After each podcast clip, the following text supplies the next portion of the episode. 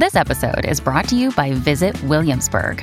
In Williamsburg, Virginia, there's never too much of a good thing. Whether you're a foodie, a golfer, a history buff, a shopaholic, an outdoor enthusiast, or a thrill seeker, you'll find what you came for here and more. So ask yourself, what is it you want? Discover Williamsburg and plan your trip at visitwilliamsburg.com. This podcast is intended for mature audiences. Listener discretion is advised.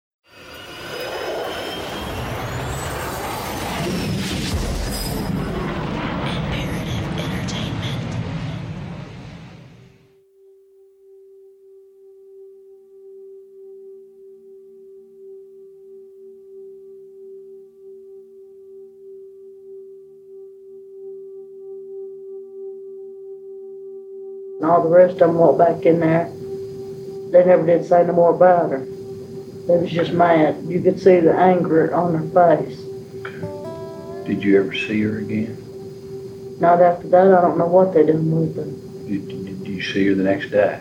No. I don't know what they done with her body. They just told me and Wanda if we opened up and said anything about what we seen, that they would kill us Okay. and do the same thing to us. Okay. And we were scared. And I still am scared. Well, you don't need to be. You're safe. Around the time Kelly Wilson disappeared from the piney woods of East Texas, some country folks in Gilmer got in trouble with the law. The Kerrs, often referred to as the Kerr clan. There were a bunch of them. A big incestuous family living in shacks and trailers in a kind of rundown compound on Cherokee Trace, the same winding road where search parties would eventually comb the woods for any sign of Kelly Wilson. The problems for the Kerrs started in the fall of 1990 when one of the brothers, this guy Wendell, left his wife Loretta for a younger woman. Loretta reported Wendell to the authorities, said he'd been abusing their four kids.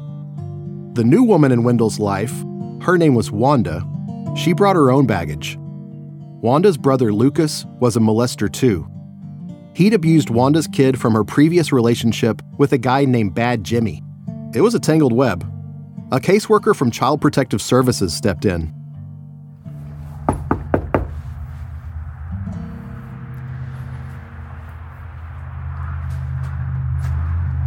Yes, sir. Hey, my name is Wes Ferguson. I'm a, a journalist. Uh-huh. I'm working on a project about the Kelly Wilson case and looking for Ann Gore. Is that you? That was Ann when I knocked. You'll hear about her throughout the series. Ann Gore, the caseworker, was a deeply religious woman from Gilmer. The abuse she uncovered was more than alarming.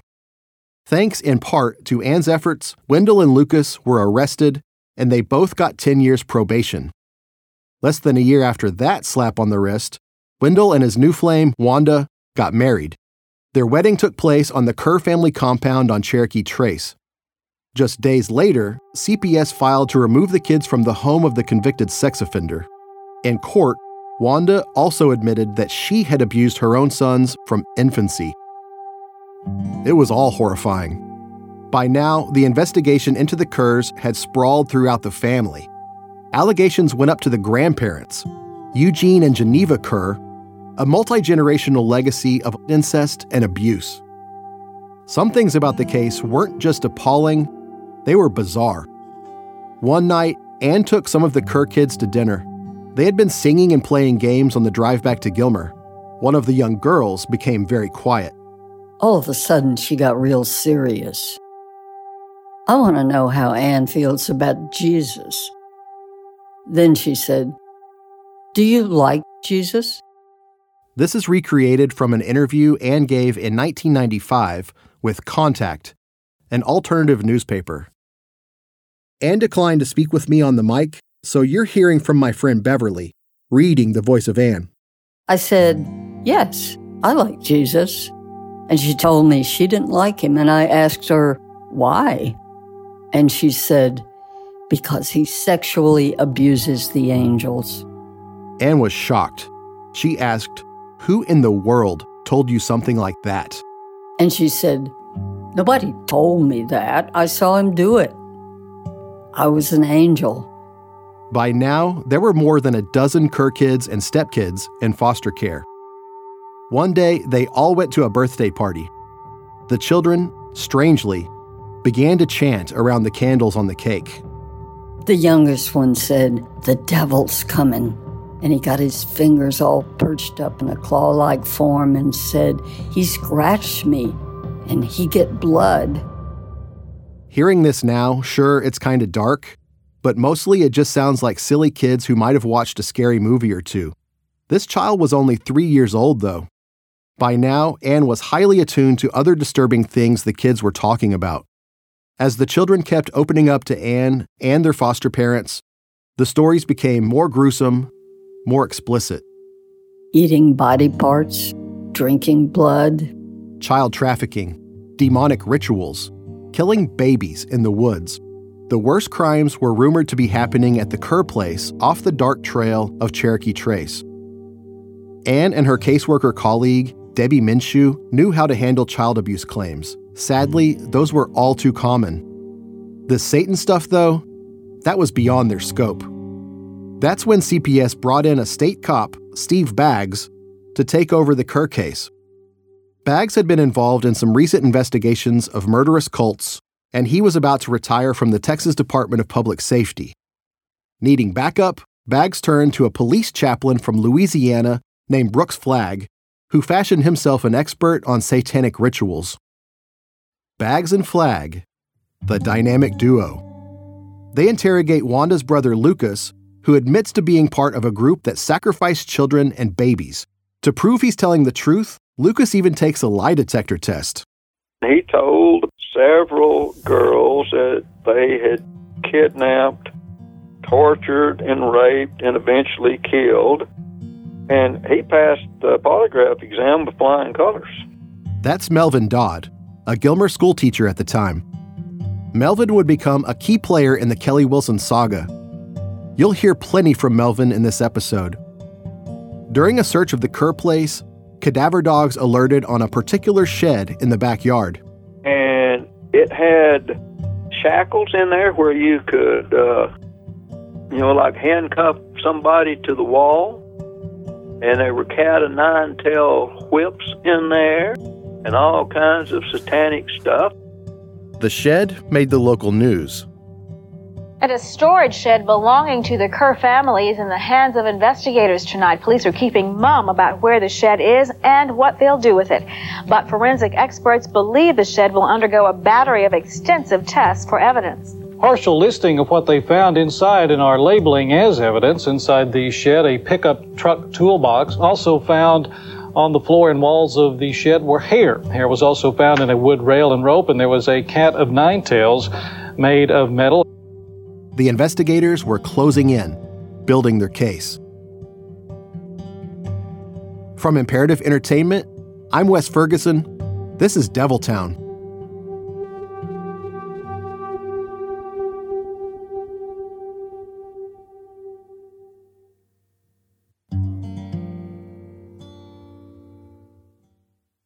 Afford Anything talks about how to avoid common pitfalls, how to refine your mental models, and how to think about how to think. Paula, while certainly you can mess up on a million dollars a year, it is far less likely than it is on $30,000 a year. Right. I would meet wonderful people that were struggling with a budget that was super tight. It was 100% you need to make more money. Make smarter choices and build a better life. Afford anything, wherever you listen.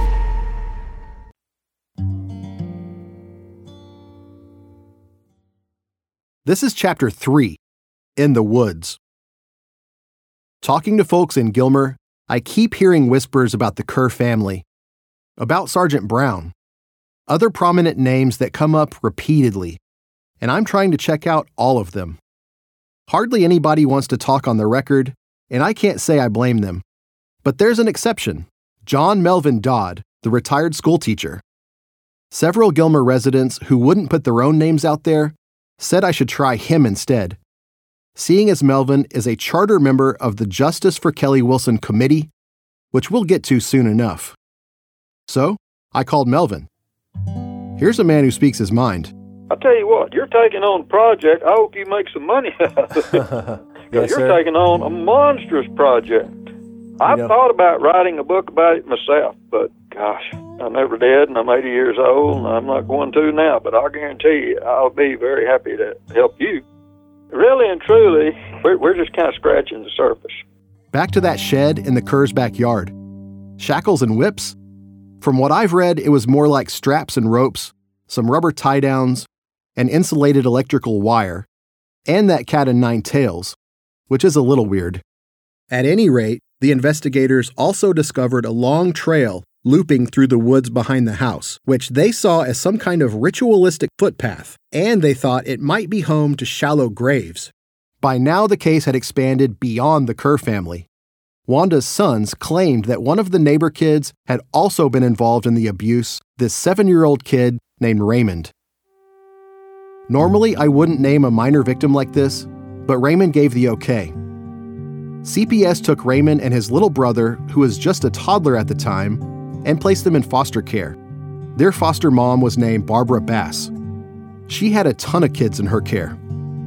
She had been the East Texas foster parent of the year, I think the year before, and she had been given custody of Raymond Smith during this, and so she and Ann Gore and Debbie Minshew took Raymond to the Dairy Queen. And while Raymond is there eating, he casually says, I know what happened to Kelly Wilson. Seven year old Raymond claimed the Kerrs had abducted Kelly Wilson, the local girl that hadn't been seen at this point in a year and a half.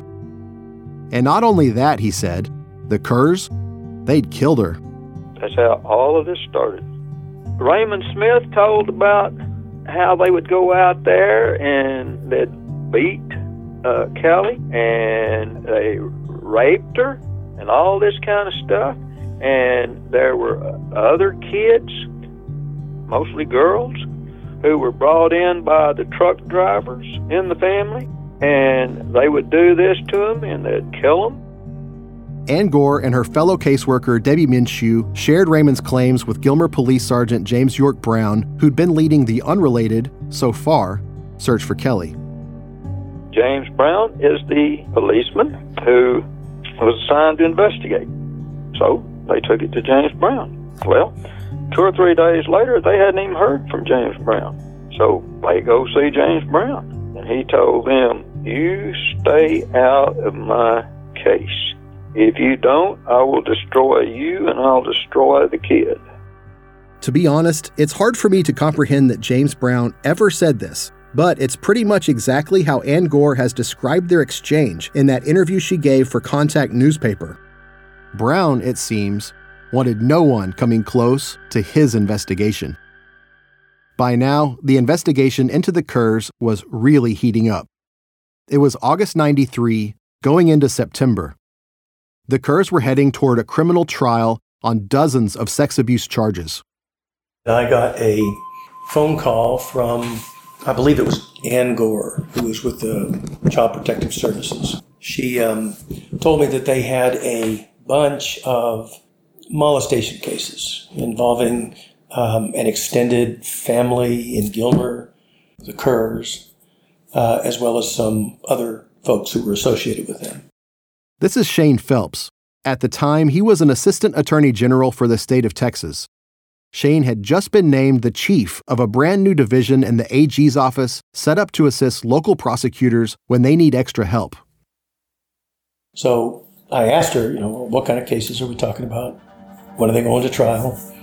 Uh, because this is the kind of thing we did. I mean, the attorney, the district attorney in that jurisdiction, Upshur County, uh, apparently discovered that he had a conflict, and so he, at, almost at the last minute, said, I, "I can't handle these cases." As it turned out, there were some 45 indictments involving about six or seven people, which is a ton of cases. I mean, that's a an extraordinarily complex and difficult case to prepare and get to trial or trials.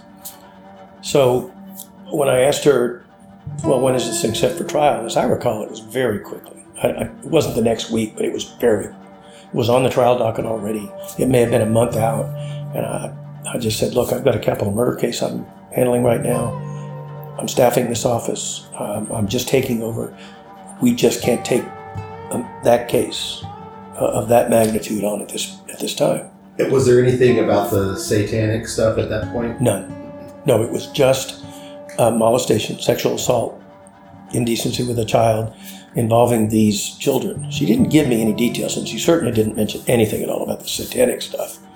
Um, she did mention that they had made contact with a uh, lawyer named Scott Lyford. I think he was out of Galveston. He was a civil lawyer. Scott Lyford was indeed a civil lawyer, but he'd worked on child abuse cases earlier in his career. With Shane Phelps unable to help, Lyford was appointed special prosecutor. The first thing he did was appoint Baggs and Flagg as special prosecutors. Next, Baggs and Flagg got named special investigators for the sheriff's office, too. And just like that, the team had real power power to unravel the story. It is about five minutes until six on uh, Thursday, December the 9th, 1993. We're with Connie Martin. Uh, also here is Debbie Minshew, uh, Steve Baggs, Brooke Flagg, and myself, Scott Lyford. Uh, we've been talking to Connie Martin on and off uh, most of the afternoon. Her lawyer's here in the jail and has visited with her on several occasions. And uh, we're going to go over again some things now that she just told us and uh, gotten off her chest. Steve, I'll let you y'all pick up where you are. Okay, Connie, where you where you want to start? You want to start at, at the Trace or at, at NTV where she was picked up? Connie Martin. She was the common law wife of Danny Kerr. When a bunch of the Kerrs were getting rounded up, Connie was arrested too. You heard Connie at the top of this episode. Here she is again, talking with Steve Baggs about the abduction of Kelly. Kelly got in this van, a white van with us at MTV. NTV. Was right beside the video place. Mm-hmm. We went from there out to uh, Geneva's house on Cherokee Trace. Danny and all of them was we was all sitting in the kitchen. I was sitting beside Kelly. They asked Kelly if she, Danny and Wendell had asked Kelly if she wanted to go outside, and she said yes. So they followed her out the door. According to Connie, Kelly had been friends with Danny Kerr, so it wasn't strange for her to get into Danny's van or for her to visit the Kerr's house. In the woods, Connie said they were coerced into group sex. After they made us do that, they made us, me and Wanda put our clothes back on, made us take the children back to the house. Did you ever see her again? Not after that, I don't know what they done with her. Did, did you see her the next day? No. I don't even know what they done with her body. They just told me and Wanda if we opened up and said anything about what we seen, that they would kill us. They are very violent people. You ever seen kill anybody else? No. But they have threatened to kill me. If I open my mouth, they have threatened to kill Wanda. I have seen marks on Wanda's throat. And I asked Wanda what happened to her throat, and she wouldn't tell me. I don't know if she was scared to tell me or what. We heard about Wanda earlier. She's the wife of Wendell Kerr, and she'd already confessed to abusing her own sons. The Lyford team grilled Wanda for hours. Eventually, she cracked. The team even escorted her out of jail so she could show them around the Kerr place where their heinous crimes supposedly went down. Wanda said Kelly was a birthday present for Geneva, the matriarch of the Kerr clan. She said Danny and a few of the other Kerr family members pulled up beside the movie store, and Kelly came over to their van. Here's Wanda with investigator Steve Baggs. The story she tells is kinda similar to her sister in law, Connie's. Did she lean in the window? No, she just stood there. Okay. And what did Danny say? Danny asked her, "Would you, uh, do you uh, would you like to go out and meet my mother, Geneva?" And uh, then what did uh, Kelly say? Kelly said, "Okay, sure." Wanda said the van took Kelly to the Kerr compound on Cherokee Trace. Everybody gathered around Geneva's kitchen. How long were you there before the conversation got bad? A few minutes. Danny told Kelly that his mom wants to talk to her. And Kelly went over there. His mom asked him if, if uh, she would take her clothes off. She said no. And that's where the argument started. She was stunned. She was what? Stunned. Uh, Stunned. yeah, in other words, didn't know what was going on. Somebody spoke up said it was just a joke. It was just picking on you. And asked, would you like to go outside and walk around sort of cool off a little bit? Who went out the door first? I did. You went out the door, and then uh, who came out behind you? Kelly. She was right there behind me. Which door did you go out? The back door. Back door. Always back door. Stood outside, right there at the back, uh, back steps, till everybody got out there. Then it was just like walking around. It started out towards the uh, the peach trees It's out there uh, past the clothesline a little bit. Geneva was wanting to show her her peach trees, the one she planted. Geneva wanted to show her peach trees. Right. Wanted to show her peach trees. To me, it seemed like it was just something to get her mind occupied. That's what it seemed like to me. Kelly and the Kerrs ended up deeper in the woods.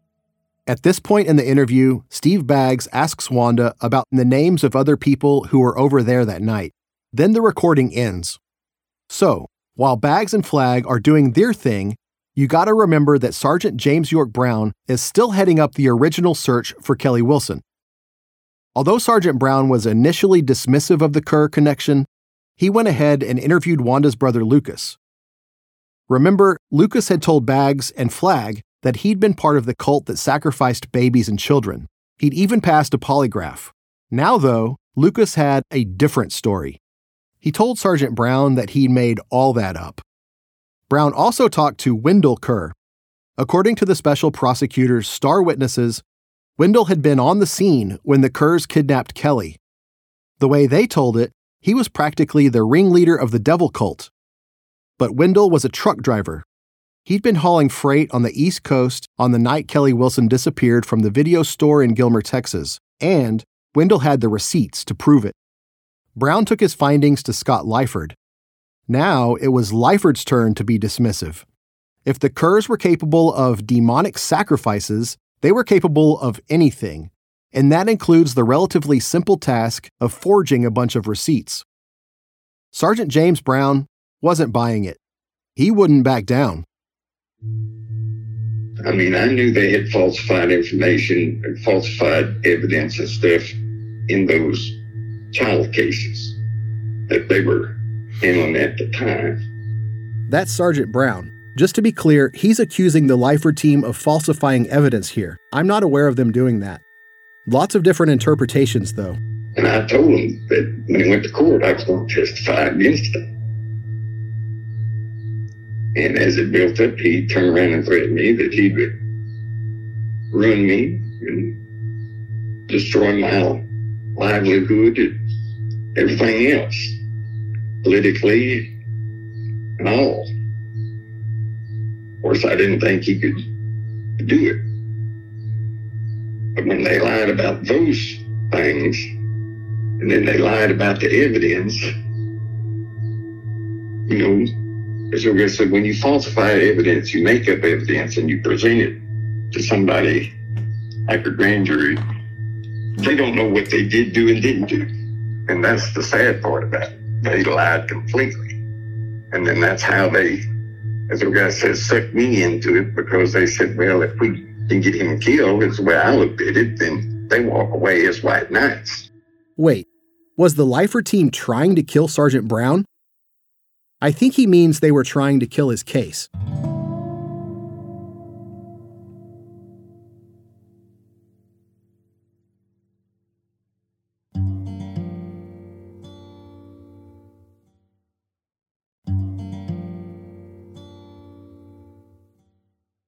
Rival investigations were heading straight toward a collision.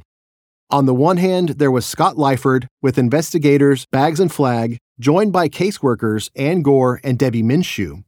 And on the other, Sergeant James Brown, keeping his version of the case to himself. Meanwhile, CPS had to do something with all those Kerr kids.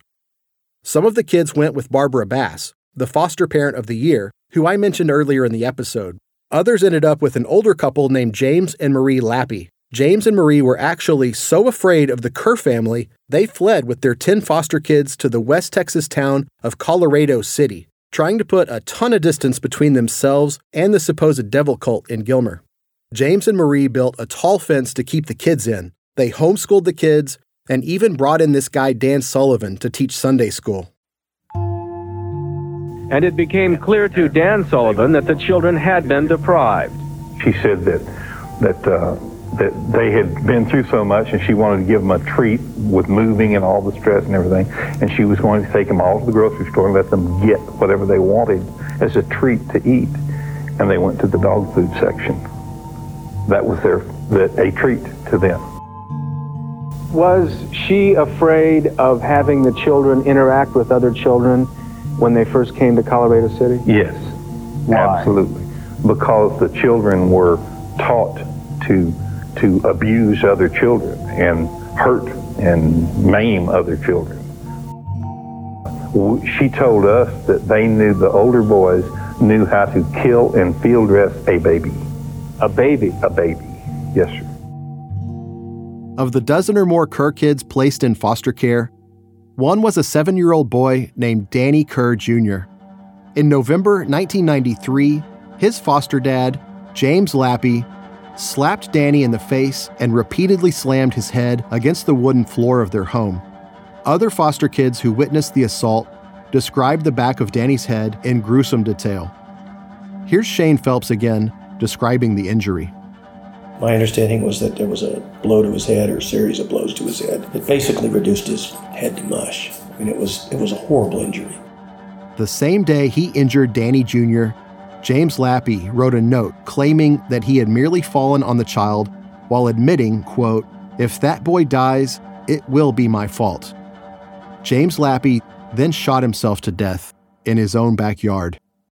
James's wife Marie was next to die. Two days later, in his office at the Colorado City Record, reporter Wade Warren was listening to his police scanner. uh, there was a 911 call at the same address. So I went up there and uh, found the, I got there right after the police department did and, and the JP and uh, found, uh, you know, found that she had committed, apparently committed suicide with an overdose of uh, pill, prescription drugs. Awful. As for poor Danny Jr., he was left severely impaired. From what I understand, he never recovered, spending the rest of his days in assisted living. Danny Jr. died in 2011 at the age of 24. Okay, I know I've thrown a lot of names at you. Here's another Tammy Manis. Tammy was a bus driver for the Kerr kids when they were in foster care. I was driving a school bus in uh, 1992 for Gilmer Independent School District, and I had some children on my bus, small children, and uh, mentioned something to the effect of knowing what had happened to Kelly Wilson. And I called and reported that to Sergeant Brown that evening. Uh, I never heard anything back. Uh, Sergeant Brown didn't seem that concerned as to where the children lived at that time. And as the as the case progressed, you know, there was really nothing until January of this year, whenever he was indicted. So, Tammy was already suspicious of Sergeant Brown. When she got her hands on some secret documents provided to the grand jury, she saw a cover up. So, Tammy got together with our friend Melvin, the Gilmer school teacher. And yet another investigative team was born. I barely knew Tammy. She had driven the school bus that my kids rode on. We called it the Justice for Kelly Wilson Committee. And the oldest and the youngest Kerrs were members of our committee, uh, daughters. Two of the Kerr sisters were both adults when all this was going down. They declined to speak with me, but I did read a couple of interviews they gave back in the 90s where they claimed to have been abused by their family members. Marie Kerr even talked at a couple of news conferences.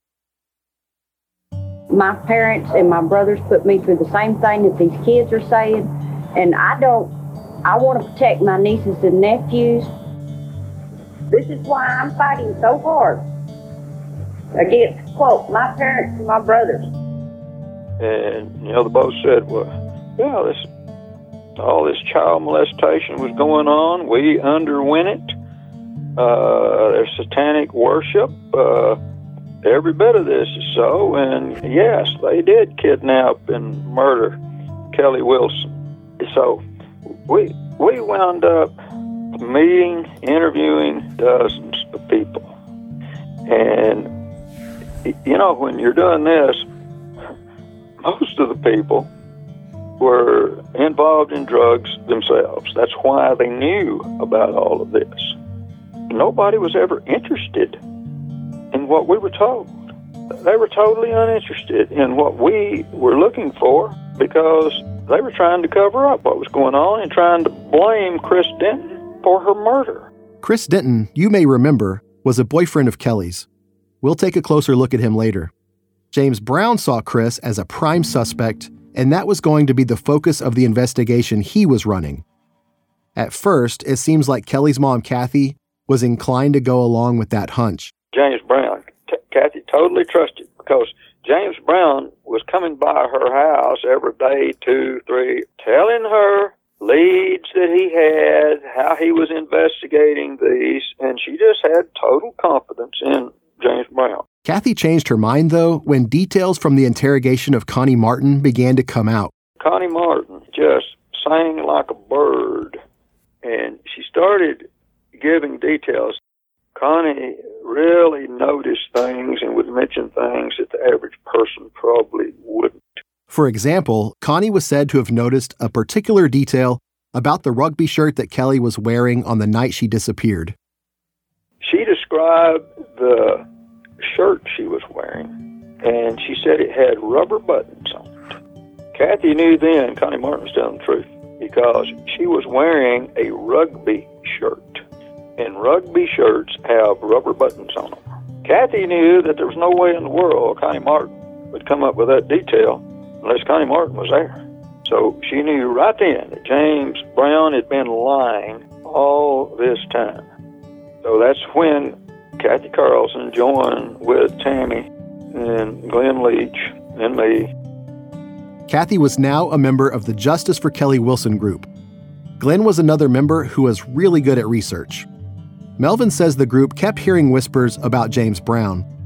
I wasn't able to confirm them, but the rumors were certainly flying around Gilmer. At one point, the Justice for Kelly Wilson group got their hands on the security camera footage from the bank, where someone had made the deposit after Kelly's shift at the video store. Now, I've got a double first cousin whose son was an Apple computer freak at this time. He was into all kinds of graphics, crazy looking pictures, and everything like that. But boy, he was a guru when it came to using an Apple computer. A double cousin is when two siblings from one family marry two siblings from another family and both couples have kids. The son of Melvin's double cousin was able to enhance the video quality, revealing more detail. A van pulled in there, and a man got out and made a deposit. And this man, I guarantee you, was James Brown in a Gilmer police uniform. Now, James Brown always wore real dark sunglasses, day and night. There's no question. It was James Brown. Well, now, this was an old enough van that the side windows were just clear glass. You know, nowadays, even the side windows are so dark, it, it's hard to see anybody in there. But there was an old woman sitting right behind James Brown, and she put her face up to the clear glass of the window, and it was Geneva Kerr, the old lady.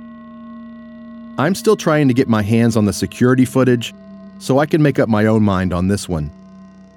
But Kathy also found it suspicious that James Brown had refused to take part in a citizen search she'd organized on the Cherokee Trace the month after her daughter went missing. Was the proximity to the Kerr home just too close for comfort? My husband and I had conducted a citizen search in February of 92, shortly after Kelly disappeared, with right. many, many, many of the townspeople going with us and participating, which was outside the city limits. And we asked Sergeant Brown, why can't you help us on this? And he said, it's outside my jurisdiction. He wouldn't go on that particular search, which was the closest To the to Kerr the Kerr residence, where they found, where Lyford's team found some evidence human hair, human blood. Melvin also deduced the Kerrs' motives for their alleged crimes based on something he believes Connie Martin said when being grilled by Baggs and Flagg. Connie Martin talked about watchers in the woods. Uh, out in the woods where they had this, it was greatly worn down. And they had people who were allowed to come there, but there were others who would just watch from the woods. And we interviewed several people who were watchers in the woods and seeing all these satanic rituals take place. And of course, it's just like, you know, I used to just be amazed at the children of Israel in the Old Testament. How, why did they so easily, so quickly revert back to paganistic worship? Well, flip, about the major draw was it was all of the sex they had. And that's the draw of the satanic rituals, is all the sex they have. Meanwhile, the Lyford team was also making headway in its parallel investigation of the Kerrs, which now included Sergeant Brown. Baggs and Flagg took several statements from Gilmer residents who claimed to have seen James Brown, or a police officer who looked like him, with various members of the Kerr family. While excavating another clearing where the ritual sacrifices supposedly took place, they found a piece of bone in the dirt. Lab testing suggested it was from the leg of a subadult human, as in, maybe Kelly. The deeper they dug into the case, the more the Lyford team was getting spooked. One night, they were having dinner when the phone rang. The only sound on the other end of the line was of a baby crying, which they found really disturbing. The Lyford team ended up going into hiding, setting up headquarters at an undisclosed location in the country, way outside of town. Remember, the Lyford team is just five people a couple of social workers, a retired state cop and police chaplain, and a civil lawyer. They desperately needed backup. At some point, Scott called me, Scott Lyford, and I had a long conversation with him and told him, "Here's the you know my home number, um, you know, my office number. This is Shane Phelps again with the Attorney General's office. Call me if there's anything you need at all. I'll be glad to help you." Because it was pretty clear to me that he had limited experience in prosecution at the time. Just based on our conversation, it sounded to me like he needed help, which is why I, I offered it. It was a sincere offer. So he called me at one point, and I, I talked him through some of the complexities of handling those kind of cases, and uh, particularly on the criminal side, and offered our assistance. If you need anything at all, call anytime. We'll make ourselves available to you. That was in the fall of 93. One morning in January, Shane was flipping through the day's news clippings when a story caught him by surprise. KLTV Channel 7. This is East Texas News at 6. Arraignments today in the case of a missing Gilmer teen. Good evening. Thanks for joining. My next recollection of of becoming involved in the Gilmer case was, um, I think it was in January of, of that next year, which would have been 94. I saw this article about an indictment of all of these uh, people, the Kerrs. And I noticed Scott Lyford's name. I said, well, that's peculiar because it was talking about indicting all these people for death penalty offenses. Um, I think it was capital murder, aggravated sexual assault, aggravated kidnapping. And uh, mentioned Kelly Wilson. I had no hint of, I didn't even know who Kelly Wilson was at this time. Um, so I, I kind of raised my eyebrows. I was, I wonder what's going on in Gilmer. Within days, a state politician from Gilmer named Bob Glaze was reaching out to the AG's office asking for help. Team Lyford wasn't just coming after Sergeant Brown anymore. Lyford and crew were setting their sights on anyone who stood in their way, including the town's bigwigs. Gilmer's civic leaders were embarrassed, and they wanted this case to go away. Shane Phelps's immediate supervisor asked him to take another look. The nature of the request was, you know, we need somebody to come in here and stop what's going on because their perception was that Upshur County and Gilmer particularly were being made a laughingstock across the country. that was the first time I got the hint that there was anything about, you know, satanic covens and things like that. And obviously, that was so far afield of of the original conversation I had with with Ann Gore. On the flight from Austin to Gilmer, Shane read a report about the case. The report didn't say who it was written by, but Shane has always assumed the author was Scott Lyford, the special prosecutor. And it was pretty wild. It told this this tale of the satanic coven that was operating in Upshur County, and they were they were kidnapping teenage hitchhike, hitchhiker girls. They were they were sacrificing babies. They were they were in cannibalism. I mean, it was just wild, and there was just enough in there that I thought, oh God, if any of this is true, oh, this is insane. If reading about the case was insane, just wait till he landed in Gilmer. That's next time on Deviltown.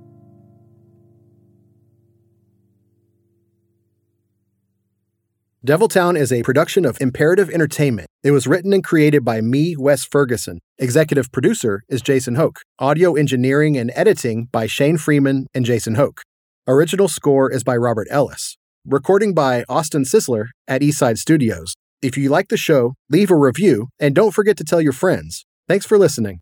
The Bigger Pockets portfolio of podcasts are worthy of your investment. We're having a real conversation as real real estate investors. New episodes available every day. It's important to buy where it makes money and not necessarily where you want to travel to. Bigger Pockets, On the Market, Rookie Real Estate, or Money Podcast. The purpose of flipping is to create more cash so then you can reinvest into other types of properties. The Bigger Pockets Podcast on YouTube or wherever you listen.